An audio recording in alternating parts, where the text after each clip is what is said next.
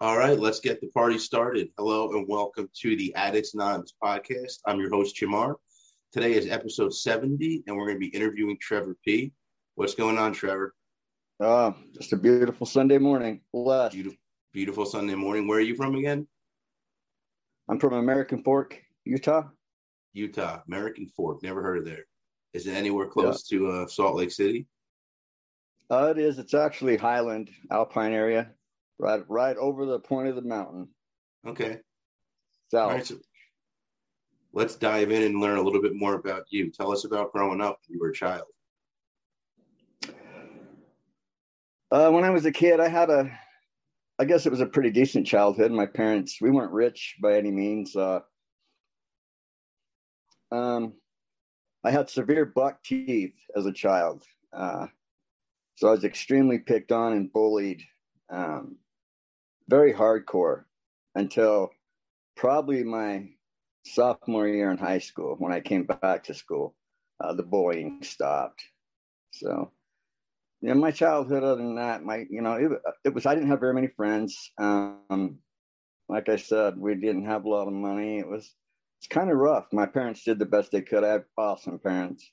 Uh, but as far as me as a child, um, I've got some pretty messed up memories. But what are some so of those memories? Uh, just getting beat up a lot, you know, being scared to go to school, scared to go play, things like that. Yeah, I actually I know the feeling. I've had some issues myself with that shit. Kids can be mean, right? Absolutely. Kids can be real fucking mean. Absolutely. So you said you had awesome parents. Were they together your whole childhood? Um, yes, they were. Actually, they still are together.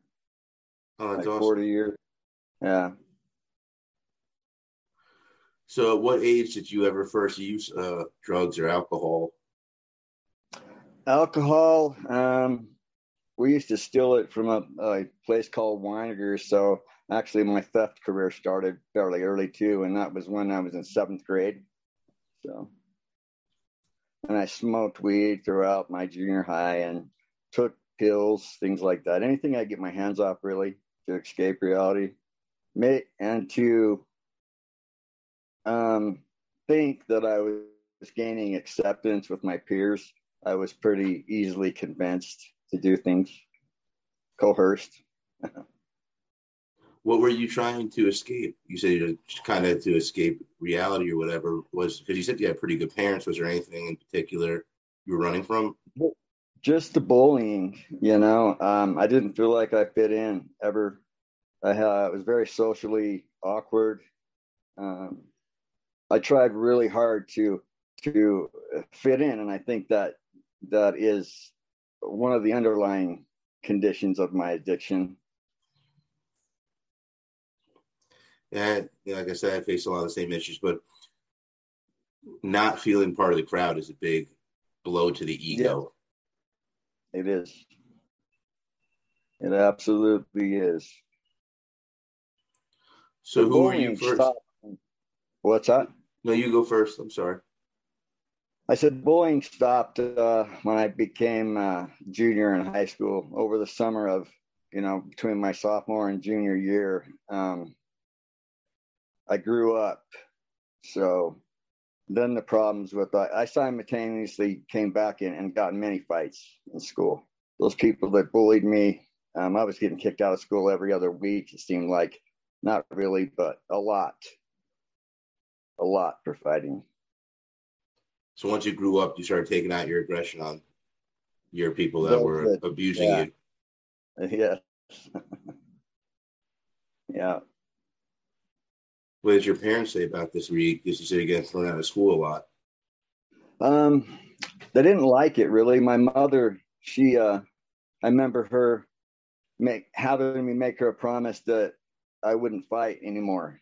And uh, I remember when I was in school, after I'd made that promise to my mom, another kid came up to me and we got in a confrontation in the lunchroom, and he hit me in the forehead and it had an impression of a D on his ring or something. I don't know what it meant, but I went home and uh, I had this big goose egg on my head, and my dad was, you know, what happened? I told my dad, and and he said, "Well, do you want me to call his dad and have him be in the backyard?" like, you know, my my dad was the type that he didn't like me fighting, but I better win. Huh. You know, strange. Yeah, looking back, there are some strange things that our parents did. I think uh, someone said it best to me last week that we don't exactly come with a manual, so we don't know exactly how to act right all the time with our kids. Oh yeah, and I found that out with my kids. So yeah. So, what was life like in high school? You said junior high, you getting bullied a lot. In high school, you started not getting bullied so much. Did it help your self esteem at all? Um, yeah, I guess a little bit. As far as you know, I didn't. I still didn't make friends easily. Um, I was very socially awkward. I didn't.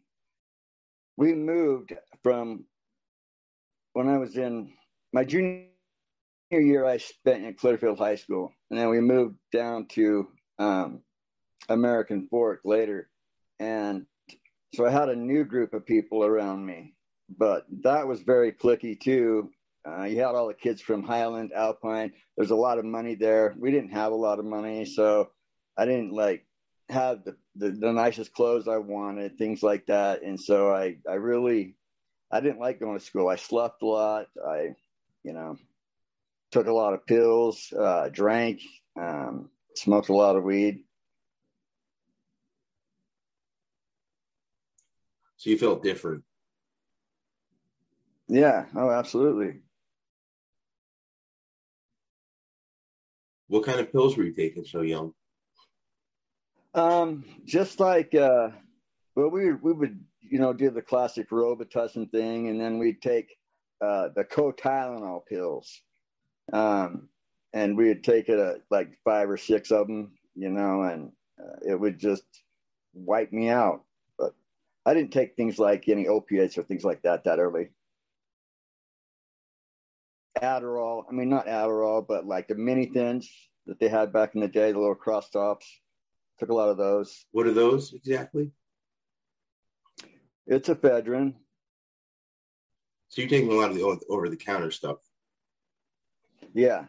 Yeah. That stuff gets messed up if you take enough. Oh yeah. Yeah. and what age did you start progressing along? Like, what, what did you do after you graduated high school? After I graduated high school, I joined the military. Uh, went to basic training. Um, the National? Guard, National Guard, Army. Um, came back, uh, worked, uh, met my uh, wife, my first wife, and uh, started to have a family. All this was how how old were you by the time this happened? I was I had my my wife had my son at when I was 20 years old. So you were real young. Yeah. Wow. Really young. Yep. Must have been a scary feeling. It was, and then it wasn't. Um, at that point in my life, uh, I had a lot of friends. Um, then, you know, my teeth were fixed. uh, I had jobs, so I had my own money. I could do what I wanted to do, basically. Um, having my son was the most incredible experience of my life, besides having my daughter.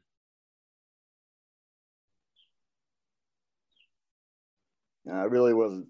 I was nervous. Uh, but I really embraced it. I, I loved I loved having a, a son. Every father wants a son. Like I said, until uh, my daughter was born, and then I had two more daughters after that, and they all had me wrapped around their finger. So, did it make you clean yourself up having this kid? Um, no, I still drank a lot. Uh, still smoked pot um, on occasion. I got in a car accident in 1995, uh, and that's where my um, addiction began with opioids. How old were you when this Oxycontin. happened? What's that? How old were you? You said it was 1995? Yeah, 94, 95 in that area. How old were you at that time? I don't know, what, 25, 26? what kind of accident? What happened? Um, I went down, I was living in Springville, and I went down to, uh, they had a Partyland video store on Main Street, and I pulled in in front of it like everybody does and got out to get uh, my video for the family, came back, jumped in my truck, um, started it up, and a guy hit me doing almost 100 miles an hour, boom, from behind. He went into insulin shock, insulin coma. Oh, and he just passed out on the wheel and was going that. Yeah. Did you get hurt? Uh, yeah, I did. My L5 one um, was ruptured. Still is. I haven't had surgery on it, but yeah. And that's when you said you were prescribed painkillers. Yeah, yeah. Lortab at first, and then uh, once I grew accustomed to that, I talked my way into OxyContin and off to the races for about 25 years or 20 years. In the very beginning, were you abusing them from the beginning, or did it progress? Um, no, I, yes, from the beginning, I abused them right off the bat.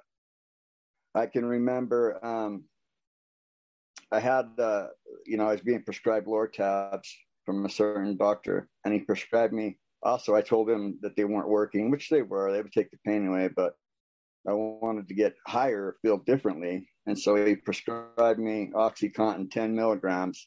And I had like 90 of them sitting up in the in the cupboard forever. Well, I ran out of my prescription of Lortab, and I remember taking two of the uh, 10 milligrams and smashing them up with the hammer and putting them in a glass of water, mixing it up and drinking it. And within five, 10 minutes, I was, that was the top of the world feeling for me.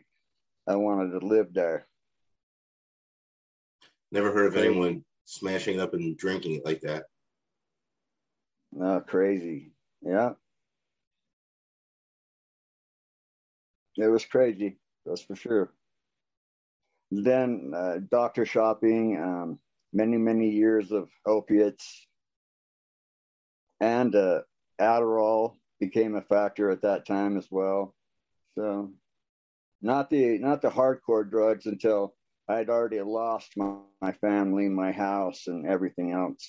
Then I started doing other shit.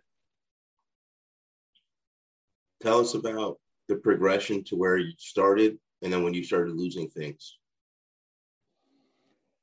Uh, at first, I would only take um, my pills or get high on the weekends. I was working at Geneva Steel to play a steel plant that they had in Orem at the time. And on my days off, uh, that's, you know, the Friday night would come and I would go ahead and get loaded on my pills and then have some beers, have some friends over, whatever. And then that progressed to a daily thing. And then, I mean, we bought a house in 19, 1998 in Spanish Fork, bought our first home. I believe it was 98, might have been 97, but um, my kids, everybody was excited to have a house and stuff. We lived in a trailer park earlier, but we had a really nice home now. And I probably, it took me less than a year to lose it and be to get divorced because of my addiction. So, so how was your pretty fucking quick? pretty fucking quick. So, how when you first started, how did it affect you? Like, on a whole? How were you at work? Did it slow you down? Did it make you better, do you think? No, it didn't slow me down at work, I don't think, because uh, Geneva Steel was a different place. Um, numerous people, uh, numerous of the other employees, my peers, would, would use drugs as well. Um, I don't think it slowed me down, but you know, that's what an addict never thinks that it's it's messing them up. But it, yeah. obviously, I, I never lost my job over it. I never filled a, a UA or anything like that. Uh, Geneva finally went they sold the plant and shut it down. So. So how long exactly was it before you were going off the rails? Was it a month? Was it a year? I mean, I know you said it was pretty quick. Um, from when I first got prescribed opiates, uh, when I was off the rail, was probably like it probably took a good five months to where I was running out of my pills, um, lying to my doctors, um, doctor shopping, uh, stealing pills from my parents, my sisters, my friends. Um, yeah, I was off the hook, bro, off the hook. How did you do your doctor shopping?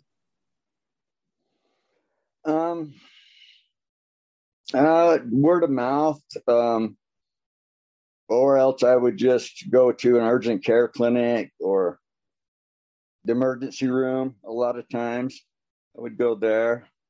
And then I started making my own prescriptions too, as well. Um, How'd you do that? Been, how'd I do that? Yeah. Um, I had a computer program. Um, I have a, I'm a Microsoft certified systems engineer. I did that back in uh, 1999, 2000 when Geneva shut down. They sent us to school. Um, so I was very, I was pretty smart on computers. Um, I just make my own prescriptions and forge them, the DEA numbers, everything. Really? Yeah, I'd sell them. I sold a lot of prescriptions of OxyContin to people, just to paper, till I got caught doing it. So doctor shopping, how many, how many, I guess they went by bottles. How many bottles you think you were getting like weekly? I was going through probably, I don't know, 200 pills a month. So, but they were, you know, 40 milligram Oxycontins. That's, that's a lot. Yeah, it's a big one. Yeah. I think the ones I used yeah. to take were 25 or 30. Uh, they make them in 20s. Uh, they don't make OxyContin anymore. They make the, the Roxys or whatever they're called. But uh, yeah, the little blue ones. The huh? The little blue ones, 30 milligrams. Yeah, those are, 30, those are 30 milligram Roxys. They call them Roxidone. Same thing. Yeah. That's what I used to get from my friends. I had an issue too. Yeah. But I had friends that would go doctor shopping and he would just go to every doctor and he already had a back issue. So he would just let them look at his back and he technically had an issue. And this is before they kept track of everything through computers.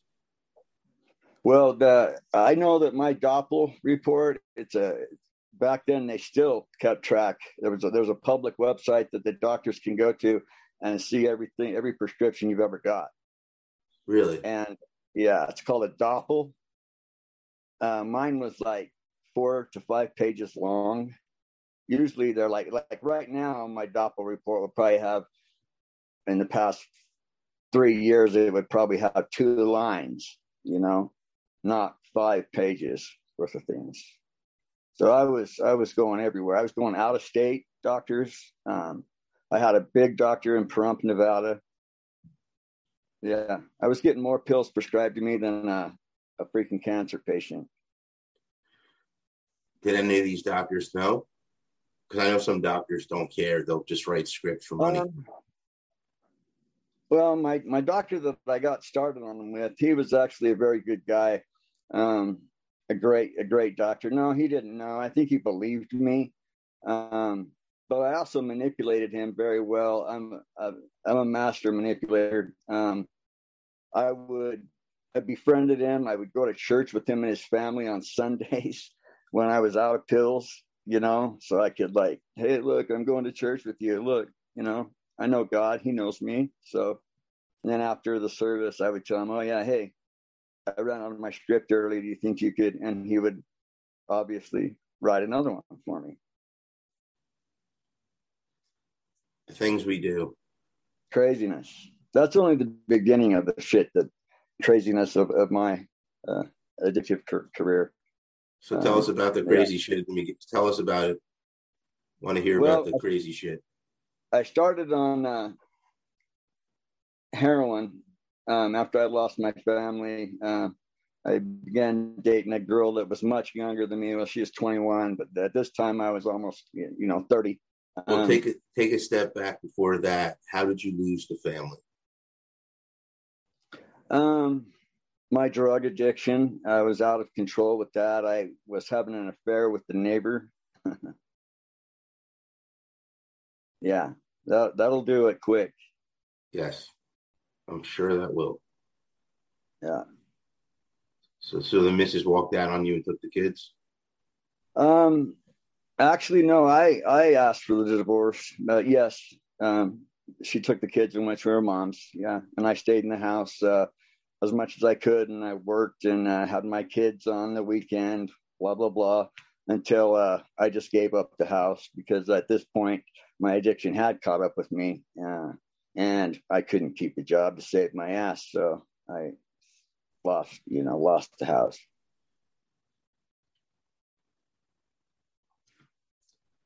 And then after that, you said you found a, a younger girlfriend. I did. I did. I found a younger girlfriend. Well, this was like a year later. Um, but yeah, and uh, I, got to back up a bit. I worked for a company after the Geneva Steel thing, and I got my MCSE. Um, I worked for a company that flew all flew me all over the United States, and I would install networks in Marriott hotels and Hyatts and Crowne Plazas and things like that. Um, so it was a great job for me as far as I'd be out of town. I could go into, I'd have free access to everybody's room in the hotel. Um, and you wouldn't believe the number of pills that I got from people I didn't even know or never even saw. That's just, crazy. Just going into the bathrooms and stealing their shit. Yep. You ever walk in a room and someone was there, still in the room? Oh, man many times, but obviously I wasn't. I just do my job very politely and cordially and leave. but if I notice something there, you know, I might come back, say there was an issue, knock on the door, you know, go in, and if they weren't there, then you know, handle my shit and grab their shit and bounce. Never came back to you. No. No.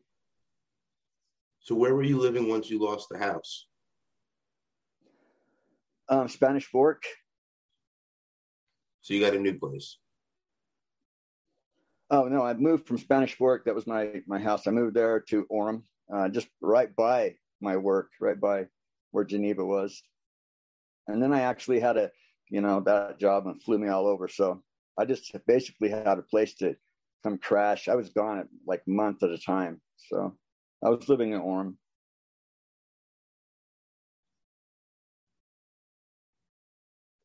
Were you by yourself? Was it an apartment, a house? What was the living situation? Um, I stayed in a in a house with some roommates.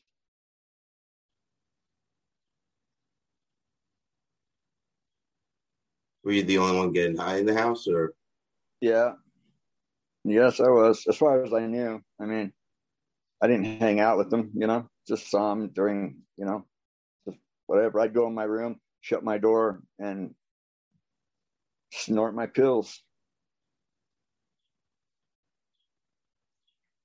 So tell us more just about the overall life situation while this is all going on. While this was all going on, I was just trying to work, um, see my kids as, as much as possible because my kids are were my everything. Um, yeah, and I really, you know, I, I don't know. I just I worked as much as I could, and then saw my kids and did my drugs. Really, that's that's all I. That's basically the gist of it till I found heroin. And then tell us what happens when you find heroin. Well, um, like I said, I started dating a younger girl. Um, I had a toothache, uh, and she knew it was bothering me. And she says, You know, I don't have any pills, but, but I do have this. And she pulled out what looked like a Visine bottle with the brown liquid in it. She says, just, you know, snort some of this, stick it in your nose and squirt it and snort it. I said, what is it? She says, it's heroin. and I'd never seen anything like that. I've never, I didn't, you know, I knew what heroin yeah, I've never was, heard this. I've, I never even saw it or whatever. So I did. I took it and I snorted it up my nose, and bam, wow, there it is. I knew I, you know, I started buying balloons. Um, at this point, I wasn't employed. Uh, What's a I balloon? Was just mooching, off, mooching off friends' balloons, ten dollar balloons. Just come up to Salt Lake in the uh, cartel. You'd find you a runner, and that's how I bought my heroin. So one balloon would last me like a week. I'd put it in that little Visine bottle, just take a little snort here and there. By the end of two months, I was going through 10 balloons almost a day. So you were like spraying it like a like a like nasal a spray. It is liquid. You take I take the you know the Visine bottle, I get rid of all the shit out of it, the the actual um, products, and then I fill it up, rinse it out with water, fill it up with water, and I put my balloon, you know, unwrap my balloon and drop my balls of heroin in it, shake it up, wait till it all dissolves, and then I mean it's pretty basic, but I have never heard of that before. yeah, that's how I started heroin. So you said that's when shit went down. Like what what really what happened in your life that changed? It did. I started uh stealing from my roommates. I started um just really not seeing my kids when I was supposed to see them. Um I knew I had a problem though, and I was I thought, okay, I gotta fix this shit. And so I actually walked in to the Provo Police Department I remember walking up to the, the building there and I was outside and I had about a quarter of a bottle of my little Visine left of heroin. And so I'm out there in the parking lot sniffing as much as I could, but I wanted to leave just a trace in there. So I did that. Then I walked in and to the receiving officer was there. And I put my pill bottle, my Visine bottle down on the counter. And he said, What's that? And I said, That's heroin. and he said, um, "Okay, well, what's you know what?" And I said, "I have a problem. I need you guys to arrest me and put me in jail." That's a fact. Anybody that wants to check my record can check it out. I walked in, turned myself into the Provo Police, spent 14 days in jail kicking heroin. That's I thought that you know I was going to make myself all better. Is there a reason you didn't think to go to a rehab? Um, you know, I don't know why I didn't think about. It. I didn't have insurance. Number one, um, okay. I wasn't working. My family didn't have money. Um, you know, so I figured that'd be the the best and easiest way for me to get clean, which it did. It got me clean for about five months.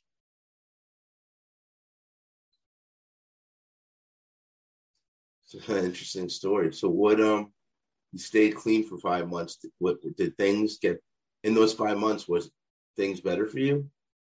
Um, yeah, they were actually. Um, I was able to find a job. Uh, I was paying my bills, my rent. I'm starting to see my kids again. Um, yeah, they were going better for me until um, I had a doctor prescribe me Ultram, uh, which he said was a non-narcotic, but it it, it is morphine based. Um, so I took you know five of those instead of the one I was supposed to take, and then I was right back on my pills. What were the name of the pills again? Ultram, Tramadol. Oh, Tramadol.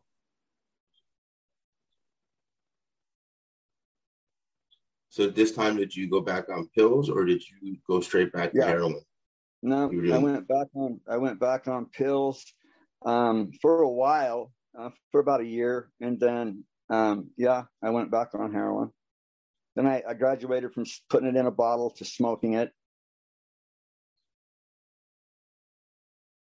What made you decide to, to smoke it? Um, I just wanted to try it. Uh, that girl, I ended up uh, living with her, the younger uh, girl, and I, I watched them do it. They'd put it on tinfoil and run their lines. And I, I, just asked, you know, hey, let me try that once. And so I did. I tried it. And then, um, yeah, I went through all my paychecks, uh, pawned all my shit. Um, you know,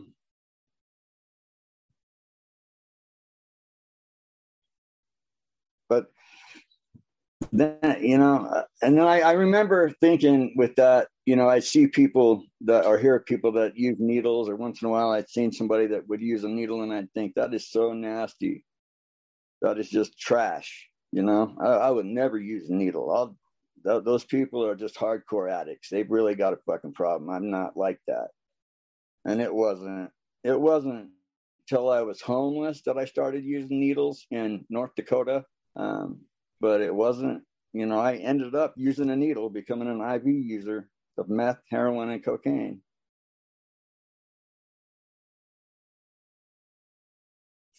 So, who got you into the needles? What was, was the progression? Working, I mean, first of all, I guess my first question is: You said you started smoking it. How long did you smoke it before you switched over? Um, years. Okay, years. So Timeline, years. I don't know. Uh, my mind, it takes, you know, my, my mind is still foggy, Jim. I'm trying to get it cleared, but after it's still three and a half years since I've taken any illicit drugs or any pain pills or any opiates whatsoever. And, and I'm still, I, I try to remember things and it's like, uh, you know, so a long time before it. I, I smoked, I smoked heroin for a long time and then one day was it just not working the way you wanted?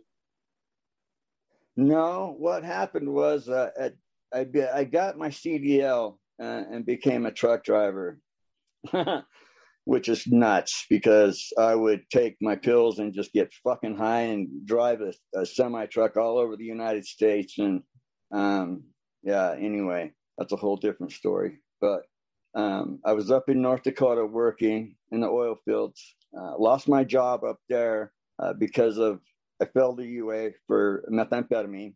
Um, then I was just snorting it and smoking it. And one of my friends up there, so-called friends, he said, "You ought to try this once." He's like, "Let me hit you with this needle."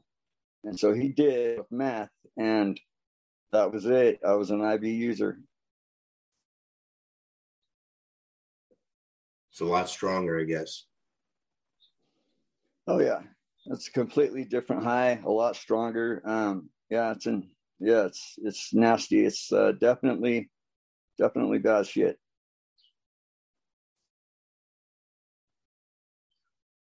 So, how did you handle your job and your life once you went back onto the uh, drugs? How was it this time around? I had lost my job. I was homeless, living in North Dakota. Uh, uh, and I actually um, found a guy that was squatting in a trailer on the Indian reservation there, uh, the Three Tribes um, reservation, and they. I was I started selling meth up there and, and doing things like that to to get my drugs and stuff. But I was uh, just a complete mess, bro. Complete mess. So you lived in an abandoned trailer? Yep, in an abandoned trailer house up there. Yeah just me and this other guy. Was and then he would get me. Is there what? Was there electricity in the house? Oh yeah, we had we he he paid the bills. It was um it was the deal was with the trailer. It was when the oil fields were up there. It was used in in the oil fields as a like a dispatch trailer, um, a corporate trailer. You know, this is where they had their offices and stuff. So when that company left, he kind of took it over. Gotcha. So we had lights, we had water um, until he got arrested, and then the water got shut off, the lights got shut off because I didn't have a fucking job.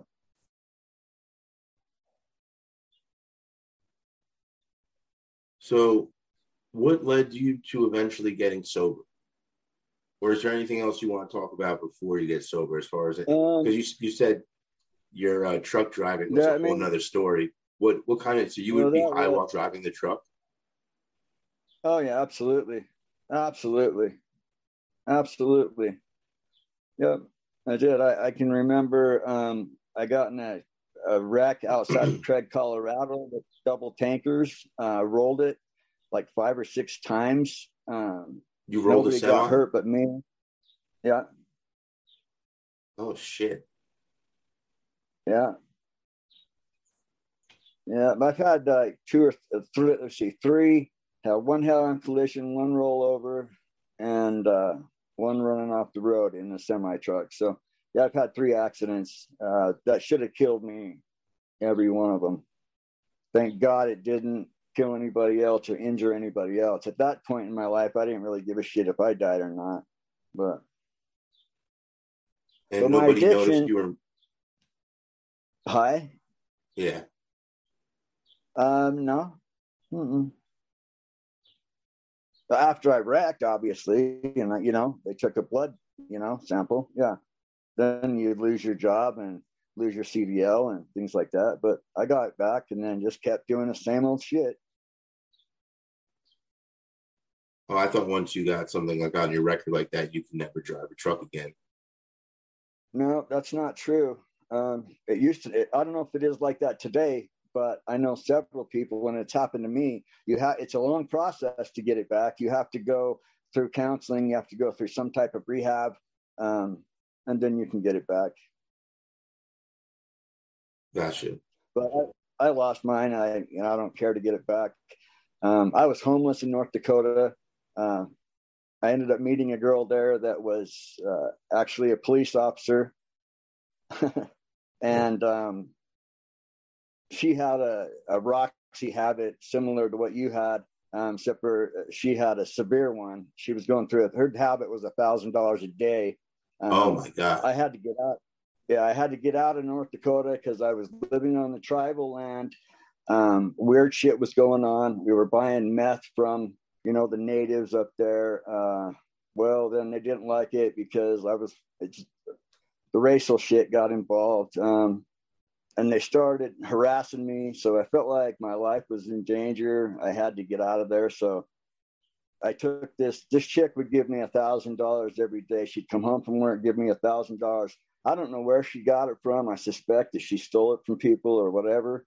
But she'd send me every day to Minot, North Dakota, to, to buy pills for her. And so one day I decided I needed to get back to Utah because I felt like my life was in danger up there. I stole a thousand dollars, stole a service pistol on her truck, and bounced to Utah. Oh shit. Why'd you take the pistol? Um, just protection. I don't know. I was a junkie. Something of value. Did you sell it?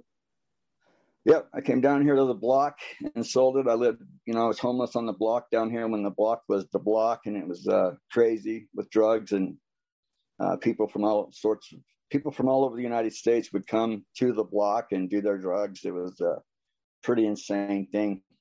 It wasn't uncommon that by the men's shelter in the summertime to see two, three, four hundred people down that whole street just packed shoulder to shoulder, doing their drugs in broad daylight, cops walking around. It's the craziest thing I've ever seen in my life. And was that in North Dakota?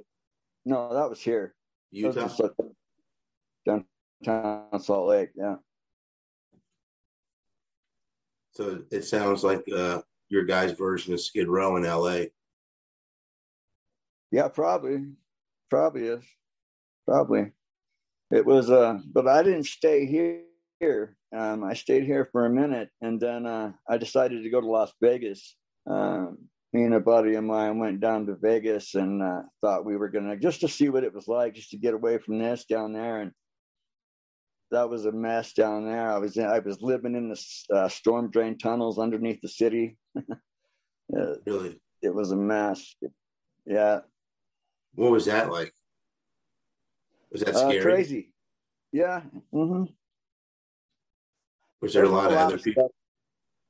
Oh yes, those tunnels are full. Where I was at, no, there wasn't. There was myself, and I would booby trap myself a hundred yards this way and a hundred yards this way.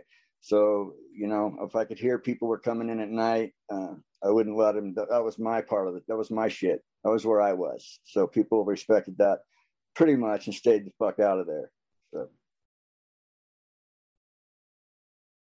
But I, I'm not going to get into a lot of stuff like that. I'm trying to write all my stuff down. And um, eventually, I want to publish a book with the help of my sister that maybe will help other people. But yeah, you'll have to see. There's a lot of crazy shit that I've witnessed and things that have happened to me personally um, during my addiction that I shouldn't be alive. Um, I shouldn't be able to talk to my parents. I shouldn't be able to have my kids. I shouldn't be able to hold my grandbabies. Um, I did a lot of fucked up shit, and but I'm sober now and I'm clean. So is that what you want to hear about how I got that way? Yeah, absolutely. That's what my next question was. How did you end up getting sober? What reason did you have?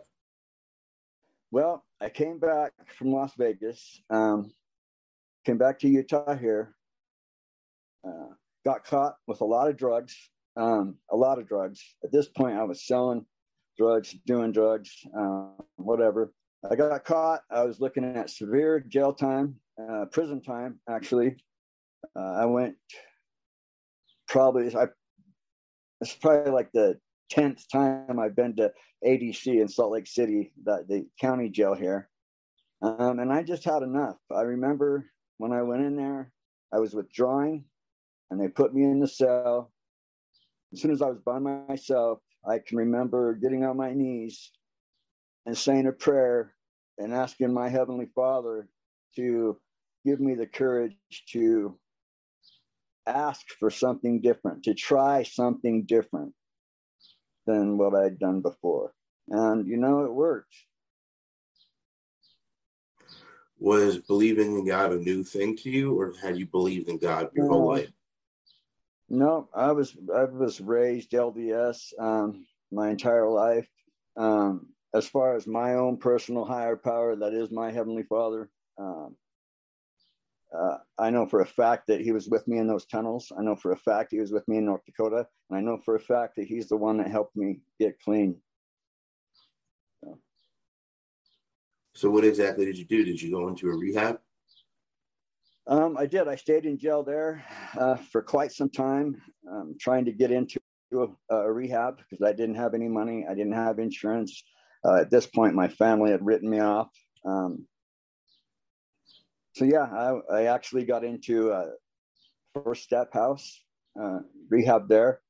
Um, I went through federal felony drug court and graduated that. Graduated my rehab. Um, yeah, here we are. Anything in particular you remember that was hard to get behind you? Any struggles you had getting sober? Um, relationships, you know, uh, that's that's been hard.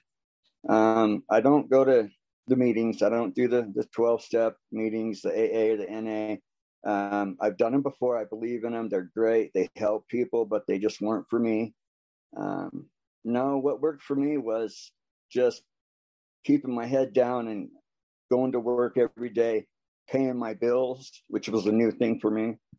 Um, that's pretty much all I did. Stay to myself and work.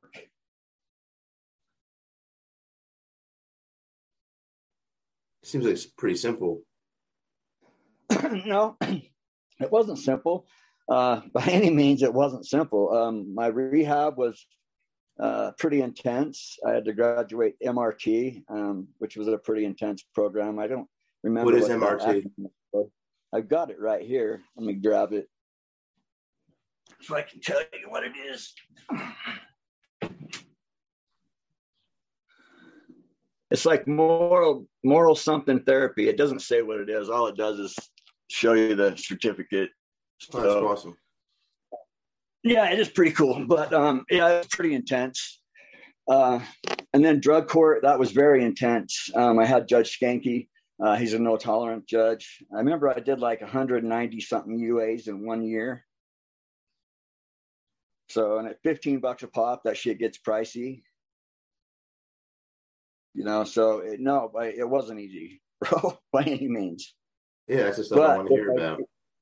If I did, uh, if I did mess up, and I knew this, if I fucked up, I would go to, I was going to prison for a long time. All those charges that I got caught with would be compounded I would be gone. I wouldn't get to see my kids. Uh, you know, my my first grandchild was born when I was in jail, and that was a big part, a big factor, because my daughter brought that uh, my granddaughter to jail, and I got to see her through the glass, and I was I was done doing drugs, Jim. Sitting in in that jail, even before I did all that stuff with uh, drug court, um, rehab, I was done. I, I was done. I wanted to be, I wanted to be me again. I wanted to be, I don't know. I'm not even me again. I'm a whole new person. You know, I, I was just done doing drugs. That's great. Yeah, yeah, it's incredible actually, and uh, that's why my higher power is my higher power because that's a miracle. I was as, as hardest, uh, hardest of the hard addicts. That, that I mean, I was shooting up six times a day on my juggler. You know, heroin, meth, wow. and cocaine. Yeah, all three drugs. Uh, I didn't care if I lived or died. Uh, I wanted to die, obviously. Um, but when my daughter brought my granddaughter in there, I was that from that day forward, I was done doing drugs. It's great to have a motivating factor like that. yeah, I wanted my family back, man. I wanted to be able to talk to my parents. I miss my dad. He was my best friend. And uh, I miss my sisters. You know, I've stole pills, money and pills and manipulated them all for 20 fucking years.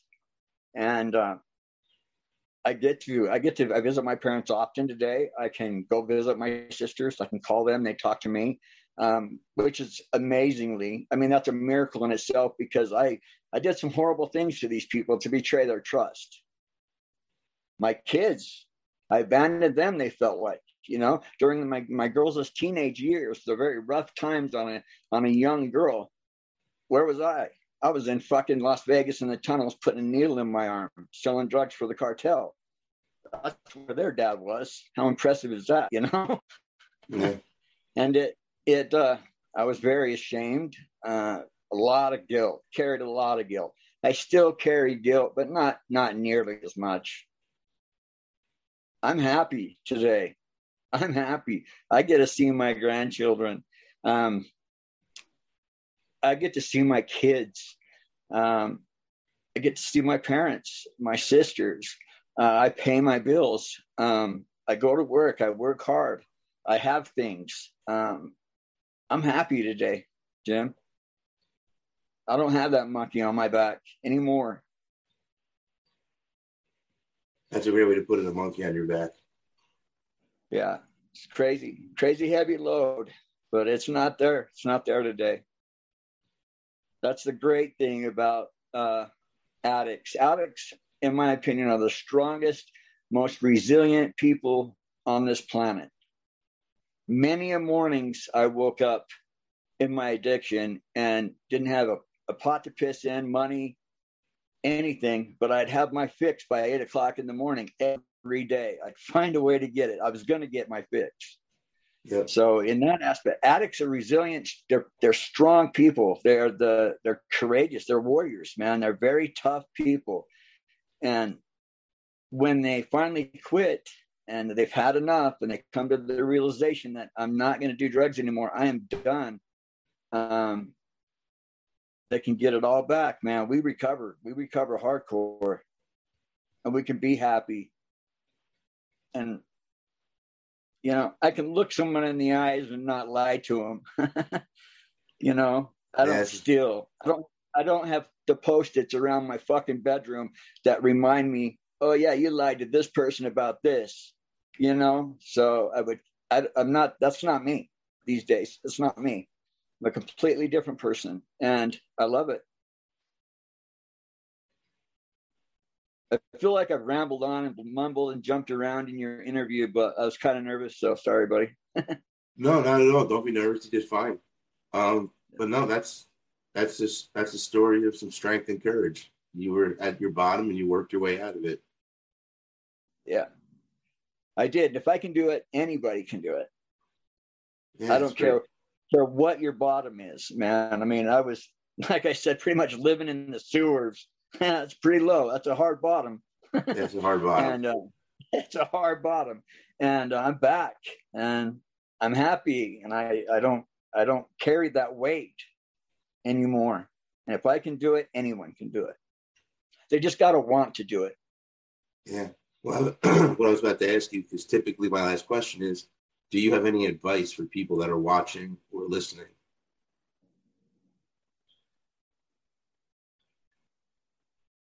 I would say my advice would be if you're ready to quit and you're tired of being sick and tired, to find your higher power, whatever that may be, whatever it may be, and uh, hang on to it, grab it, grab hold of it, trust in it. And uh, it's not easy. It's going to be hard. You're going to wonder where, you know, where am I going to sleep? Where am I? Where's my house? Where am I going to eat? How am I going to get to work? How am I going to do this? How am I going to do that? It all works itself out if you truly believe and you truly want to quit and you truly want to not have that weight on your back anymore. You can recover and you can change. It is possible. It is possible. It's not easy, but it's possible. Well, I just want to thank you for doing the podcast today. You're welcome, Jim. Is there anything else you'd like to add? No, just God bless you all and peace and love to everyone. Peace and love right back at you. So Thanks, I just want to thank everyone for watching and listening. If you like what you heard, go below, give us a like. Also, subscribe to the channel. You'll get updated when we upload new videos weekly. Also, check us out on Instagram and Twitter. If you go to our Facebook group page, you can go to the events tab, and there you can see we do daily Zoom meetings. It'll give you all the Zoom information to get you logged in. That's all we have for today. And until next time.